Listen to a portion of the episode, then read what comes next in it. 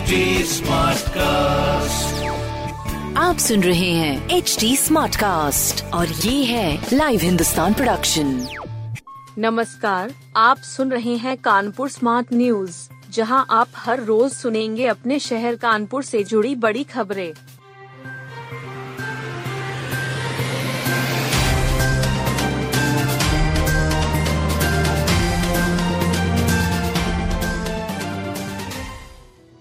बहु बेटियाँ छेड़कर भाग नहीं पाएँगे। अगले चौराहे पर पुलिस कर देगी ढेर।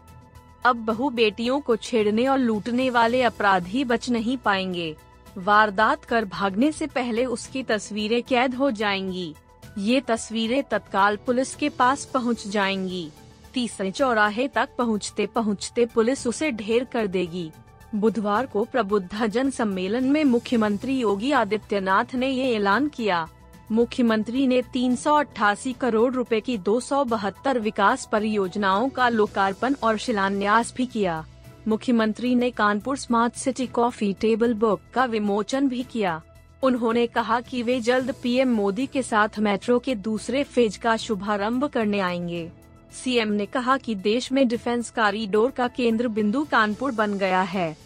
बजट में कानपुर और झांसी के बीच लैंड बैंक बनाने के लिए 8000 करोड़ रुपए की व्यवस्था की गई है।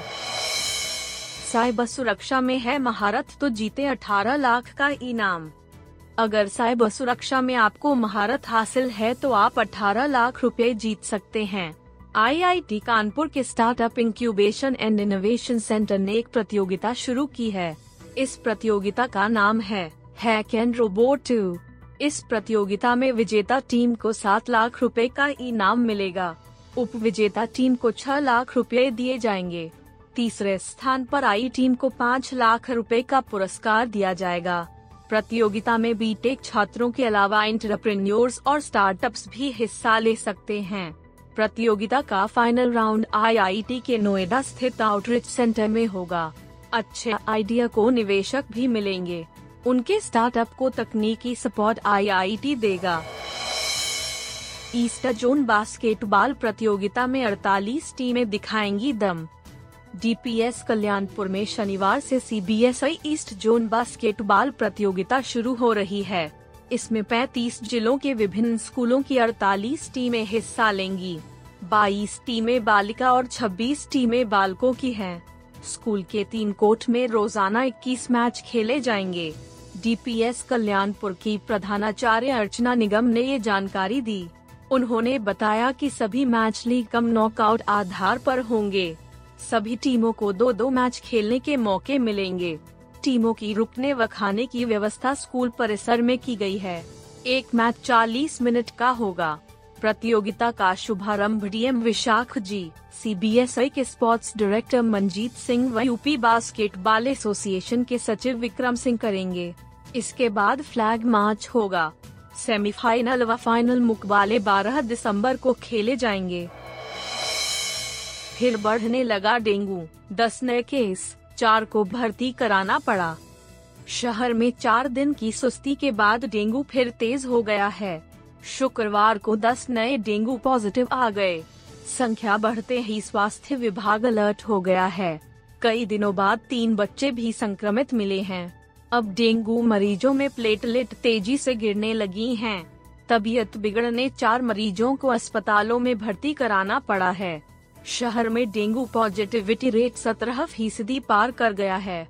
स्वास्थ्य विभाग के अनुसार, उर्सला में छियालीस सैंपलों में नौ और मेडिकल कॉलेज में 16 सैंपलों में एक केस डेंगू का आया है। S M Dr R Singh ने बताया कि मौसम में बदलाव का कोई असर नहीं दिख रहा है। डेंगू वायरस ने खुद को मौसम के हिसाब से बदल लिया है। यही वजह है कि ठंड में भी डेंगू खत्म नहीं हो रहा है। ज्ञान, भक्ति, कर्म और उपासना का योग है गायत्री मंत्र। शांति कुछ हरिद्वार व गायत्री परिवार ने गायत्री अमृत महोत्सव की शुरुआत की। डॉक्टर उमेश पालीवाल ने कहा कि सद्बुद्धि से बढ़कर अन्य कोई दैवीय वरदान नहीं है। इस दिव्य संपत्ति को प्राप्त करने के लिए गायत्री जप ज़रूरी है। उन्होंने कहा कि गायत्री मंत्र का अनुष्ठान और गायत्री यज्ञ आज की ज़रूरत है। शांति कुछ हरिद्वार से आए रेवा शंकर दीक्षित ने कहा कि गायत्री मंत्र इस युग की आवश्यकता है। इसमें ज्ञान, भक्ति, कर्म, उपासना का युग है। वेदों में ज्ञान, कर्म और उपासना तीनों हैं। संयोजिका प्रीति तिवारी ने शत शत प्रणाम सदगुरु गीत गाकर गुरु की वंदना की।